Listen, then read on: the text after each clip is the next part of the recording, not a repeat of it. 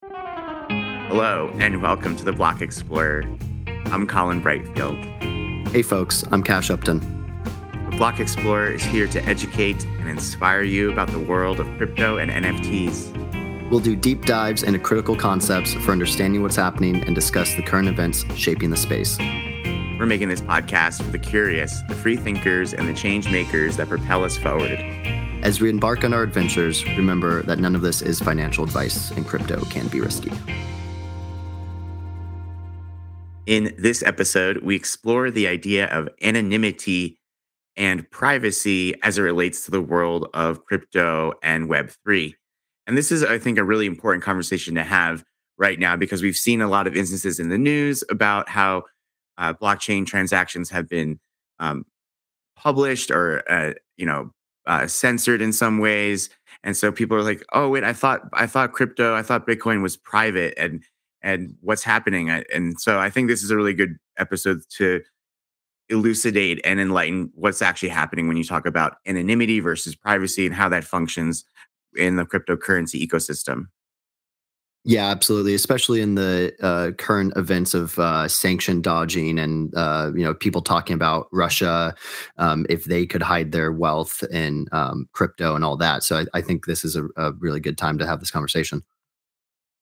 Yeah, I think it's definitely one of the biggest misconceptions people have is that cryptocurrency is private, and what you need to understand is actually this technology is public distributed ledger technology so public's in the name, right? So the, like a network like Bitcoin, it's the blockchain technology. It's a it's a big database essentially that everyone can see.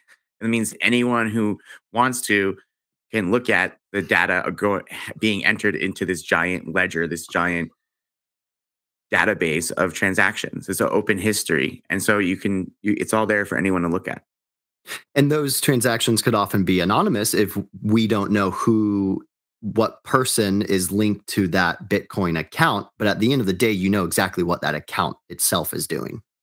Yeah, because wallet addresses are essentially anonymous, right? They're a string of letters and numbers. It's usually like, you know, a hash and it's um, anonymous to the point that we necessarily don't know who owns that wallet, but you can, but the, the actions of that wallet, that entity can be seen and, you know, their transactions can be seen on the blockchain.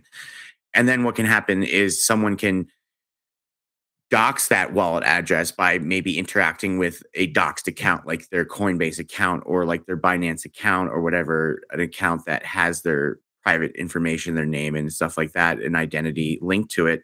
And then the, you know you can make you can maybe make an educated guess about who owns a wallet that way. Right. And just for our listeners, dox uh, means to make public the uh, um, the uh, who someone is. Yeah. So when we talk about these open uh, public distributed ledgers, it's like if you imagine just what JP Morgan or Wells Fargo published all the transactions that were happening across all of their accounts for everyone to see who cared to look and made that access free to anyone and around the entire world. I mean, that might that might piss off a few people. yeah, and, and we have seen some big instances. And um, it is important to recognize that there are people who stay anonymous on crypto, um, not because they're necessarily doing something shady, but because they might have massive amounts of wealth that they've accumulated and they don't necessarily want to showcase that to the world and ex- uh, potentially expose themselves to risk. But you like, but essentially, though, what is happening on Bitcoin, Ethereum, though, is like what's it would it would be like if Wells Fargo or JP Morgan just showed all their bank account information. You maybe you would just see like maybe this string of letters, you know, the string of numbers. You don't know who owns that bank account, but you could see it has a billion dollars and that a billion dollars did spend this money on this yacht or this money on this thing. So you can and there's actually Twitter accounts that do track different what they call like whale alerts where you can just see like big transactions that are happening across the chain and those are just published automatically by a bot to a twitter account. So um, it, i think you know it brings up this conversation of privacy and transparency and there's a um, definitely you know attention there and privacy is really important because privacy is what allows people to have some sort of freedom you know, because they, they need to be able to transact and have some economic freedom. But we also want to have transparency and that we want to be able to trust these protocols and trust that these systems we're building are valid and accurate. Go ahead, Cash. Well, I was just going to tag on to the end of that the transparency argument for uh, government and uh, against corruption. And you know, if there's a, a ledger of every activity that elected officials or public funding is going towards, think about how easy that would be to actually audit. You know, where your taxes go and who's getting grafts and and who's being shady and corrupt. Yeah, because we have right now uh, our what this the, the political giving system. I mean, that you they they try to make it transparent in some ways, but then you have right these uh P like these PACs, political action committees, which are kind of like these new ways to like just kind of raise money, and so there's always like a cat and mouse game of like okay, like you need to be transparent here, but then people always find a way to to donate money to causes in a very um ambiguous way, and so to have some kind of you know transparency, it does help you know bring more clarity and, and, and fair justice for all these kind of functions for the in the in the public sphere. And and that's kind of like when you look at like blockchains like bitcoin or ethereum they're public goods right? And so the, the fact that they need to be uh, validated and be able to be seen by everyone is part of kind of in their in their infrastructure in in the value system that, that they were created. What is privacy? Why is it important? Yeah i was going to say like i think private can be misleading right? Because you have the idea of your bank computer network is private because only certain users have permission to access it. But then you have something like the blockchain like Ethereum where it's permissionless and all the data is public.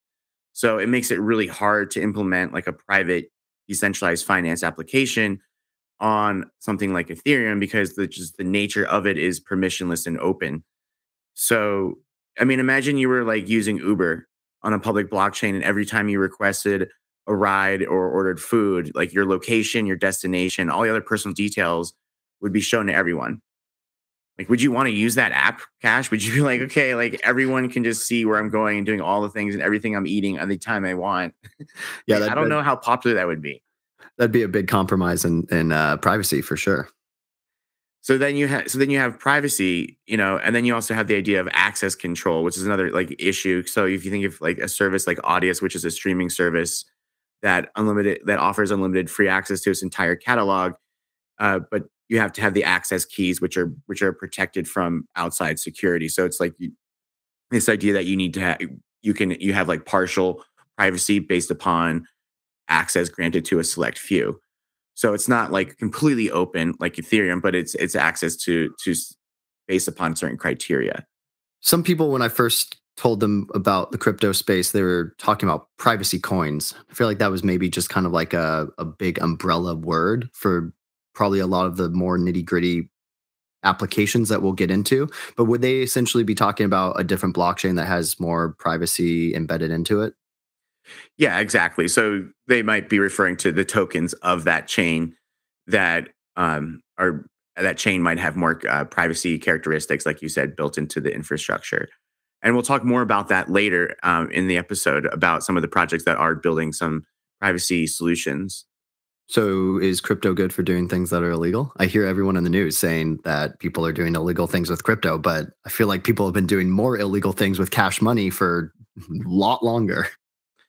Yeah, I mean, all the data points to the fact that crypto is very used very little for illicit activity. Chainalysis um, estimated that less than one percent of um, crypto transactions are are fraudulent or illicit, and and you're right, like you're right, like pop culture and government officials they they tend to use crypto as a stand-in for uh, shadowy super coders, as Elizabeth Warren likes to say. Uh, but the thing is, if you see, if you if you pay attention to the news, you find that uh, most instances of these people who do try to use cryptocurrency for hacks or um, shady things, they get caught because they can't move their money out of anywhere without everyone seeing it. And a lot of them end up just giving the money back. Like we saw that with um, one of the hacks recently with the, I think it was the um, Polymarket hack. I can't remember exactly, but the, the, the, hackers like they they moved it and then they were just like everyone was watching where the wallets, and so they just ended up giving it back. And then there was the Bitfinex um, hack, which that couple, that strange couple, got got um, caught, and they, yeah, they tried to move like a some money out of uh, one of the Bitcoin addresses, and they were just like, okay, to like a, a doxed account, and they're like, okay, like we got you, you know. So like it's public, and so like what what what's happens is you have people who it's like their hobby to just if they if they notice a hack, they create systems that like will monitor these wallets, and if there's any kind of like transactions, they they map it out and it's like it's it's called blockchain forensics and some people do it as a hobby but there's also companies like Chainalysis and i'm sure you know these uh, you know like the fbi and the cia and all these other people like they're very good at their job and i'm, I'm sure like you know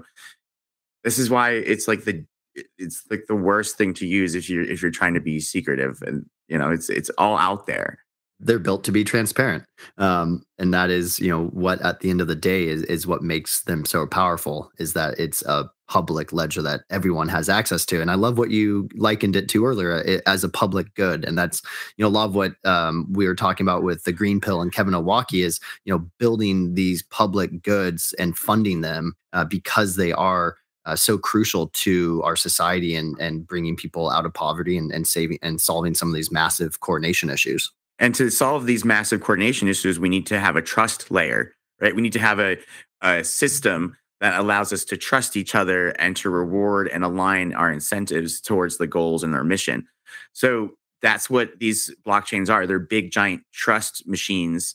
So we don't have to have met, you don't need to know the person, you never have to met this person, but you can transact with this person. You can create a decentralized autonomous organization, a DAO with with people you've never met around the world with a common goal, and all put financial and resources and human capital resources towards this goal using these mechanisms to coordinate. And so one of the ways is that these these mechanisms create trust is through a consensus mechanism. And and I think this is important to understand because why is transparency uh, built into the infrastructure of blockchains. It's because they are trust machines, and we and to have trust, we need to have transparency to see what's going on. Otherwise, someone could just be doing corrupted stuff behind the scenes, and that's just kind of more what we already have with Wall Street and our government institutions that have just like a bunch of unelected officials making decisions for everyone else. So anyway, that's how blockchains work. They they they build trust. So you can observe how they build trust by going into things like Etherscan, where you can just see and look at each block being added, etherscan.io, and that shows you all the stuff that's happening on Ethereum. It's like a giant Google search engine for all the data on a blockchain network. So it's fun just to go there and poke around. And each block gets added, and you can see all the transactions, the transaction IDs. You can see for how much ETH was sent or whatever ERC, whatever tokens or whatever NFT was moved and it and it just keeps updating. And then they have they have these um and for Solana it's like Solscan is one of them, and um, there's one for Bitcoin. There's a bunch for Bitcoin. And, you know, any all these blockchains have have blockchain ex- block explorers. Maybe that's where we got our name. I don't know, Cash.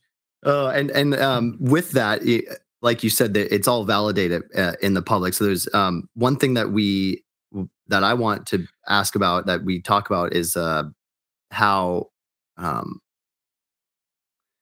different users can validate transactions across different chains and the most decentralized um, best for the public chains are, are ones that are argued to be able to be validated and uh, confirmed by just any random user. You don't have to be a power user with crazy technology but being able to um, confirm the legitimacy of transactions by anyone. Yeah that's like one of the core values of web3 is this idea that decentralization means that anyone in the community that has the desire should be able to verify the activity on the chain should be able to look at the chain and say okay this is this is correct. And um, that that varies right? But but this is important because not all chains are created the same. Not all blockchains you know are you know exist in this way. But the, the important thing is that we don't want to have one central authority deciding what is true and accurate. We want the trust derived from the community and checking the chain based upon the different mechanisms for providing um, consensus. And this is important because you know there's no like one governing body that uh, runs like Ethereum or Bitcoin, right? It's an open community, and because of that, you know you have to have this entire consensus mechanism. There's no one person that's going to say, okay, it has to be this way. Right, and those consensus mechanisms um, would that for our listeners to learn a little bit more of is that where they are either doing crazy computational cryptographic uh, like proof of work versus proof of stake and at the base layer of how they're deciding to validate? Yeah i don't want to get too technical with that but yeah there's uh, proof of work and proof of stake are two different mechanisms that are used because you essentially each block is a set of transactions right? So you have all these transactions that get grouped together into a block and then that block gets checked through a consensus mechanism, which is proof of work, which is solving a hard math problem, or proof of stake, which is you deposit some tokens in, some value in, and that's kind of your deposit to say that you'll be a good actor in the system. And if you're not, then your your stake gets slashed or taken away. And so once that block gets validated based upon the me- mechanism for creating trust, that block gets added to the chain. So it's a chain of blocks. And then another block will get added with another set of transactions on top of that block. And so it's just kind of like the, the game uh, snake where it just keeps eating another piece, another piece. But that to eat that another piece to add to the chain, it has to be true and accurate based on the consensus mechanism of the blockchain. So the infrastructure itself, these values are built into how these blockchains work. And so that's why they don't really have the privacy thing that we we're, we're all talking about because they weren't built that way. They were built in, in this radically transparent way on purpose. Oh, to to it'd be so cool to interview the founder of Bitcoin and and like do, do a deep dive into you know what their thought was, but they're pretty anonymous still, right? No one really knows Satoshi who they are. Satoshi Nakamoto. I mean, it could be more than one person. Satoshi Nakamoto. Right. Yeah and and they built this uh, blockchain Bitcoin to to have values that um, were really important to them, right? And of of um, transparency and um, public ledger um, technology. Yeah, and I think it's important to touch on, like you said, like they're still anonymous, Satoshi Nakamoto, and they actually have a wallet that people monitor, and it has a bunch of Bitcoin in it, and it hasn't moved and has this, you know, for uh, I guess like 13, 14 years now. So, what's the difference between anonymity versus privacy, Cash? And then anonymity might mean that you don't know who it is, but it's actually not necessarily private because it's all a public ledger. So I could we could see what Bitcoin wallet is doing what, but we don't necessarily know who that is linked to in the real world. Exactly. So there's a and, and I think that distinction sometimes gets lost. And I think it's, it's important to point out that yes, you can have a wallet that we don't know who owns it, but you can still see what it's doing. You can see that this wallet has a bunch of these cool NFTs and they're like a great like NFT collector, but you, you might not know who owns that wallet. But you can see that they have all these cool NFTs and they're buying and selling them. And so that they have an anonymity, but they don't have privacy. So the argument, if a Russian oligarch was to evade sanctions with Bitcoin or cryptocurrency, the argument why that would be stupid is that at some point there would be a doxed, a documented transaction of converting a bunch of rubles or dollars into Bitcoin, and then we would know exactly where all that Bitcoin went after that because it's a public ledger, and then people could infer based on where it happened and what account was linked to it a, a good likelihood of whose account that is. Exactly. And furthermore, the scale at which they would probably um, convert the amount of like the amount of money that they would be moving into crypto would be significant enough too to just set off some red flags as well. And so that and then it would also be, you know, very easy to track that large sum of money because you have to remember the entire crypto market cap right now is about 1.5 trillion dollars.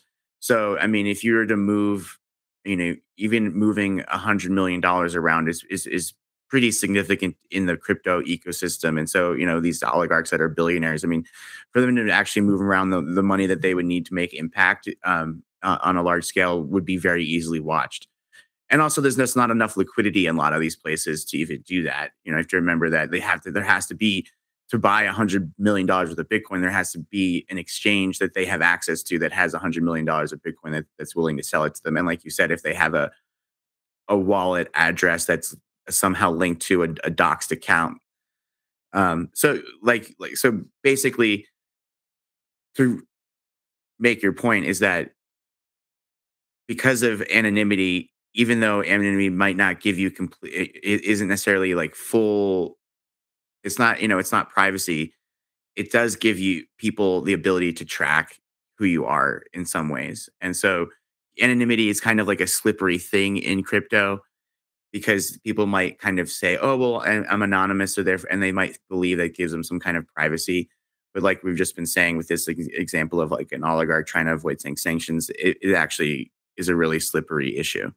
And on the flip side of it, there's a lot of values in the United States as well as across the world of privacy. Uh, people take their privacy very seriously, and you know the Fourth Amendment, um, no unlawful search and seizure, and all that. You know, um, we we really value that if there is not a justified, you know, warranted reason by a court through due process, then we get to remain private. So, you know, for the longest time.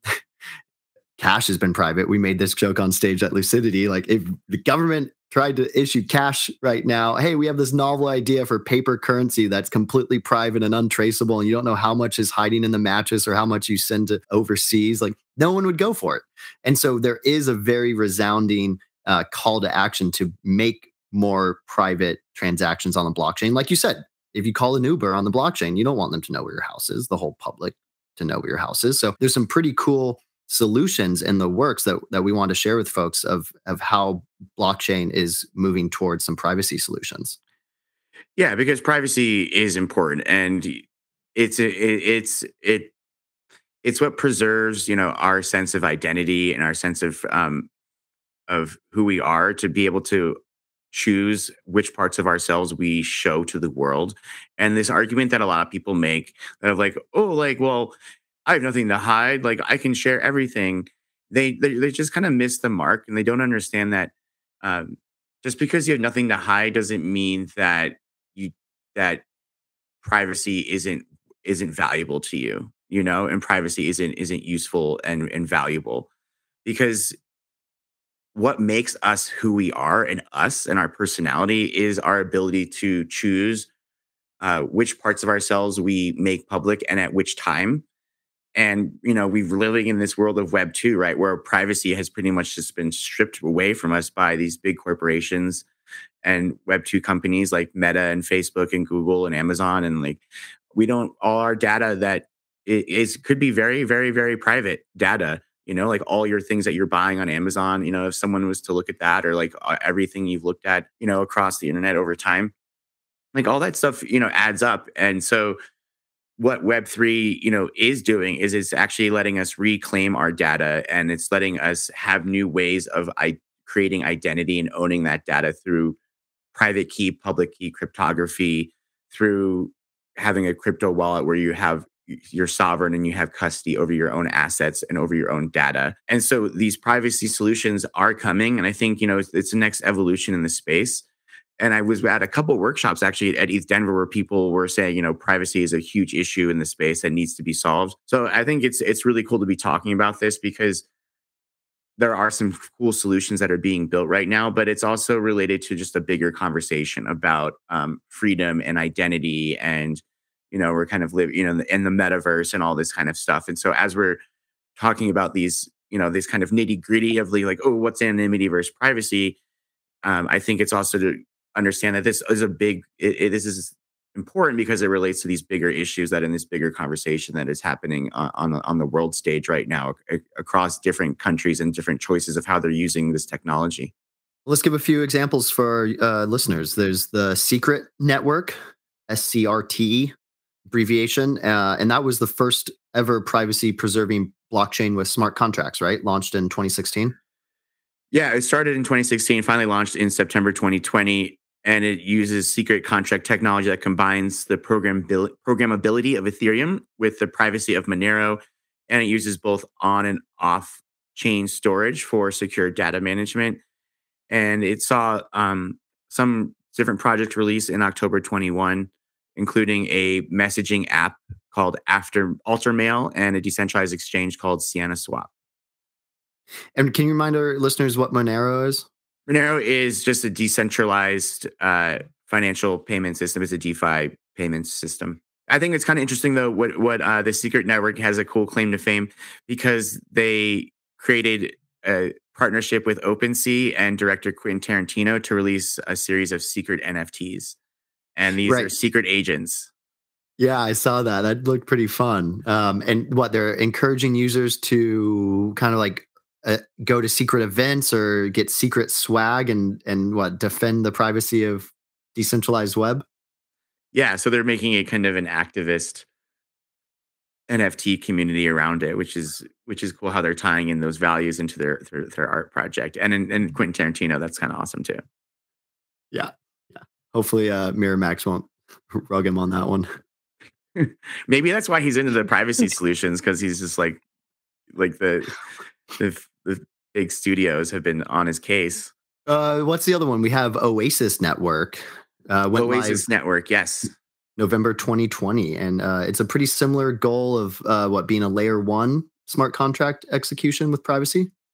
Yeah, it has architecture that can handle up to a thousand transactions per second and allows several contracts to be run independently in parallel layers called paratimes if they have a high TPS, are they going to be sacrificing decentralization potentially?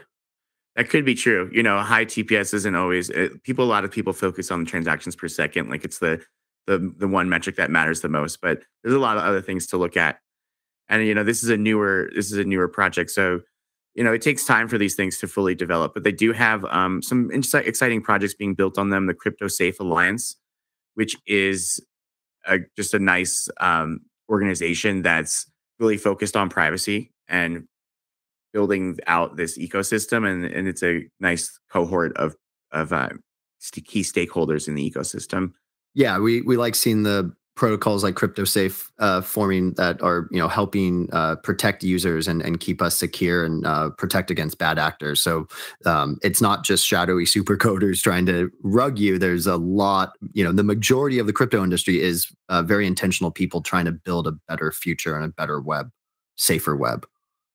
Yeah, and there's a few layer two solutions that we've come across too that are working on privacy, and layer two uh, is like another layer on top of Ethereum so these are solutions that are going to help Ethereum scale, but they're scaling with a lean towards privacy that's built into them.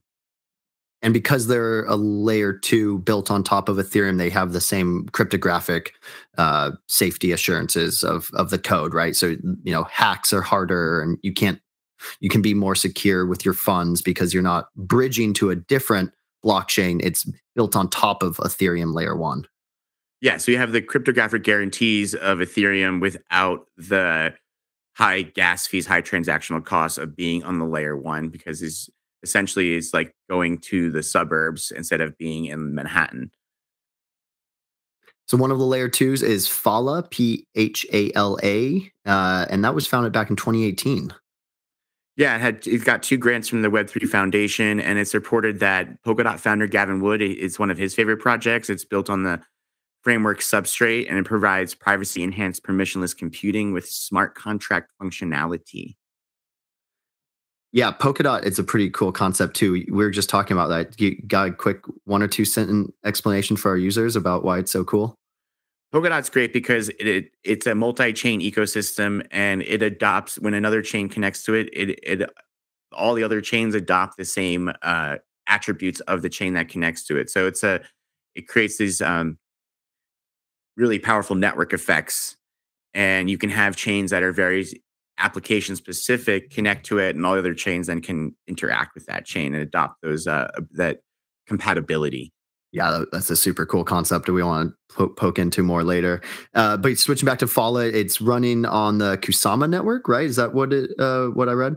Yeah, it's running on the Kusama network, and they have a few projects and components that are in the works. They have a dark wallet, a Polkadot based wallet, enabling users to convert assets on multiple blockchains into secret ones. They have the dark pool privacy preserving uh, decentralized exchange, which is a DEX. They have a tr- cross chain bridge connecting the Polkadot ecosystem to Facebook's Diem. So there's all different um, things being built there. It's still, you know, it's still new, but it's it's uh, got a lot of things going on. Yeah, the Kusama network was a new one to me just recently, and we're doing some deep dives because we're getting ready to interview RMRK, uh, an NFT protocol composability type um, application. So, um, yeah, Kusama was a, a, a, cool one to learn about. And I'm excited to to see more of what they're doing with it. Yeah, and then the final uh, project that we wanted to highlight is Automata. And uh, the Polygon co-founder uh, Sandeep Nailwal said uh, privacy has been and will continue to be one of the salient features of Web3 economy. And we appreciate the opportunity to onboard Automata to address the pragmatic needs of projects as they grow. So then yeah. you have one of the co-founders of Polygon saying how important he sees privacy to be in the future of Web3. And he's they've they've um, you know been supporting Automata with with uh, their resources and and uh, we're we're excited to see what they're building. They created something called uh, Conveyor, which I really liked. Right, and this one is also a layer two built on top of Ethereum, so they'll have the sec, uh, security of Ethereum. Yep, and they also have partnerships with Avalanche and Polygon, like I mentioned. They built this project called Conveyor, which is to combat MEV, which is miner extractable value, or some people call it maximal extractable value, which is when people reorder transactions in the block to get adv- advantageous um, spreads essentially. So there's is, a way that you can do it where you can make a lot of extra money essentially by having access to how the blocks get the transactions in a certain block get ordered, and you can front run transactions or reorder them in such a way, and, and then put insert your own kind of little transactions in between. And this is like a thing that's just like happens in blockchains. And what they did with create Conveyor is they made this system to combat that where you have front first in first out transactions just like a conveyor belt yeah that's one that i thought was really cool actually because when i talk to some more skeptical folks about blockchain technology and then they hear about gas fees being what puts you in the queue line it sounds a little less public good democratic when if you got more money you can push a transaction in quicker yeah, well, that's not that's not all this. It's not the same for all all blockchains. You know that they're not all have that infrastructure. But this this is interesting, and from a privacy standpoint, Conveyor because it's essentially uh, a fully private design, so it doesn't let actors with privileged access observe and therefore influence how transactions are settled on the chain. Because if you want to do miner miner extractable value, you have to be able to see like the transactions that are that are coming through but they hide them with this with this conveyor privacy solution. So therefore it prevents front running or deletion of transactions to for from miners to influence how transactions are completed. Cool. So yeah for um for like a free speech argument of you know putting code onto the blockchain as being a, a mechanism of free speech and this this really um helps with that the conveyor protocol. Yeah and and it's important, you know, I think, you know, to because to address these issues like MEV, I mean, MEV is kind of uh, an obscure issue for maybe for new users, new listeners, or um, new users of crypto, but it's an it's an important thing to understand that there's a bunch of people essentially just freeloading uh, all these all this money, all this crypto for every block that's that's created because they can do miner extractable value, and they just write these scripts and they're just collecting essentially free money and from your transactions and that's that's a problem. And uh and there's there hasn't been very good solutions for it. Different different um blockchains and designs have proposed different solutions and i think it will get solved eventually but um this is just a cool way i think that they're, they're addressing it. On arbitrum they have a sequencer uh that they actually kind of have like a centralized sequencer that they're running that kind of um, addresses it. But there's no perfect solution yet. Will you remind us if uh, proof of stake has MEV? It, proof it, it's it's different in proof of stake, uh, but you know I don't want to get too much as in an MEV podcast. Yeah. But I think you know it's just important for you know we can we could we could do a whole podcast and uh, this you know papers and papers written about MEV. So if you're interested in that, I mean just give it a Google search and you can go down the rabbit hole. But I think it's just important uh, from this perspective that the privacy um, solution is actually solving another problem, which is MEV. By making something private, you're limiting the, um, you know, how MEV can function. If people can't, if you can't see the transactions that you need to be able to reorder to make profit from, then how are you going to reorder them and make profit from them? Yeah, that sounds like two stone birds right there. Yeah. So I mean, and then I think we you touched on another point I think that's really interesting at the beginning of the episode, and I want to circle back to it about uh, people who function as anonymous in the crypto ecosystem. And we're since we're talking about this argument of like or this discussion between anonymity and privacy and how blockchains are not private, they can be anonymous, and we actually do have like anonymous actors in the web3 world and i think that's something that also makes people that are looking in from the outside scratch their head like how is there how is there a company that's being run by like two apes and a squirrel and a kit and a, and a blue cat and and how come I can't know their real names? And how do they raise four hundred million dollars when no one even knows who they are? right, so and let's touch on that. Let's talk like, about that a little bit.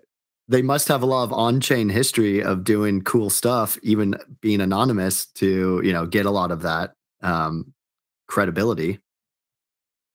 Yeah, so that's one thing that you can talk that you can bring up, right? Is well, if they have been in the ecosystem for a while and they've been building up their on-chain activity, meaning they're doing actions that require them to have signed transactions that get uploaded to different blockchains, whether it's participating in a DAO, decentralized autonomous organization, and voting, or buying and selling different tokens or staking certain things. You know, so that you can you can see it that way.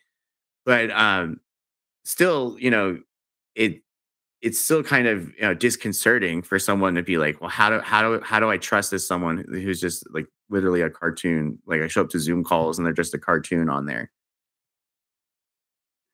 And we've seen some NFT projects specifically uh, get rug pulled, right? The term of uh, having the founder leave after the initial uh, sale, uh, and that's typically done by anonymous people. If you are doxxed and documented and people know who you are, you're probably going to have some angry emails or people come to your door.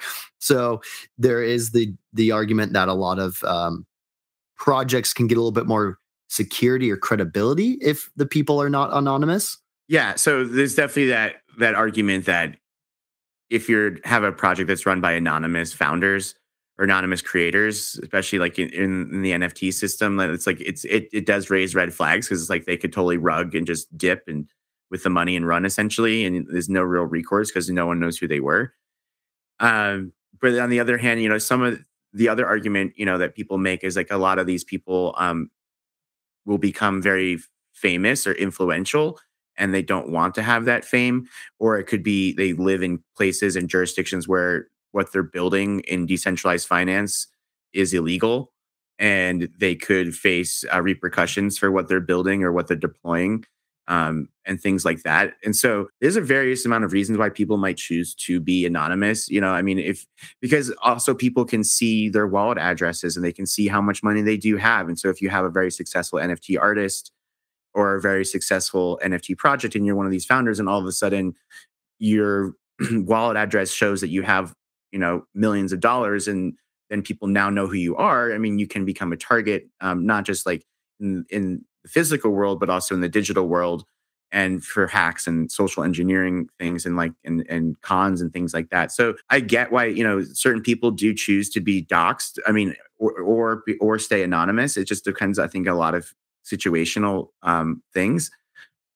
But i do think that there there are kind of solutions that people have in the in this kind of argument is you can kind of be hybrid doxxed or hybrid anonymous, where you might have your your identity known to a few other trusted people in the Web3 crypto ecosystem that are doxxed, and then they can vouch for your your pseudonym or your anonymous identity for for the rest of the ecosystem. And that's someone that's like one way I've seen people do it. They kind of like navigate that fine line. But um, it, I do think you know it is interesting to, to see that you know crypto is the only place really where you can have someone who's a founder of a billion dollar company that's completely anonymous. yeah, and, and you know we do value the privacy and anonymity. I mean, how many authors of books used to go by pen names and you know not give up their true identity? You know, it it happens often in our society, and uh, I think it's a good reminder that that people do value that, and not everyone wants to be uh, crazy famous. Yeah. So I mean, I think there's yeah, I think there's there's arguments you know for both, and I think it's just important you know for our listeners just to understand like what the uh, nuances of this discussion are, and I think that's what I you know we really wanted to have this episode to talk about. You know, as we get to the conclusion, I think it's important to understand that your blockchain activity is not private. You're transacting on a public blockchain. It's essentially broadcasting your financial activity to the internet. public distributed ledger. Yeah, and then transparency is part of the ethos of the crypto community, and it's reflected in the way blockchains are designed and how they're verified and how we create that trust layer and coordinate. Yeah, I think this is really important because we have a pretty good level of confidence in the U.S. government. You know, there are some people out there who would argue with that quite a bit, but there's very little, you know, corruption compared to a lot of other places in the world. So, you know, we may not see this as being the end all be all, but a lot of people all over the world could benefit greatly from having a better view into their government spending. Yeah. And it's important to note there's a difference between being anonymous and privacy.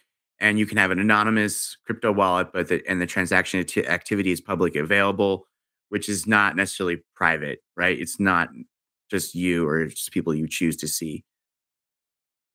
And there are attempts in the works and some pretty cool solutions to allow folks to to be safe and confident transacting on the blockchain and in some things. I mean, hey, what if you're, you know, gonna throw a surprise party for someone or or buy your girlfriend an engagement ring? Do you want everything to be public all the time? That what happens to the surprises then, huh? Yeah, I mean, there's there's all sorts of reasons, and like you said, and so I think it's cool to see these solutions being rolled out, and I think this is a one area of crypto and blockchain that is going to need to become more mature before you know you have even more mainstream adoption because where people are still kind of reeling from of the just blatant just taking of all of our data without our consent and so now you know we don't want to just we don't want to make Web 3 and just have it be the same version of Web 2 and not have any improvement, right? We that that's we have this chance to kind of rewrite some of the uh, values that get built into the code, right? This is what kind of one of the things that uh, we talk about all the time is that code ends up encapsulating values and and because code influences people's behavior. And so this is important to understand is that as we build out this, you know, these we get to this things are changing. There's disruption, right? And so with this change and this disruption, we have the opportunity to lay new ground rules, new infrastructure. And how do we want to do that? And how can we make sure that it's better than what it was before? I'm really excited for this because this privacy could allow us to monetize our data. Zuck doesn't need to have control and sell all of our data on our use. Why can't we own that, have it private, and leverage it? Take some money out of it. Yep. Cryptocurrency pushes the power to the edges and not the center. And that's what's awesome about it. So, on that note, we hope you enjoyed this episode. And if you did, please leave us a review. I'd like to give a big thank you to our friend Matthew Patrick Donner, who's responsible for the Block Explorer production, including our music, mixing, and editing. Thank you for exploring the world of blockchain with us. Crypto is changing the world, and we're here to ensure that you're ready. Please subscribe to this podcast and do share with your friends and family. We look forward to sharing our next episode with you. Cheers. Cheers.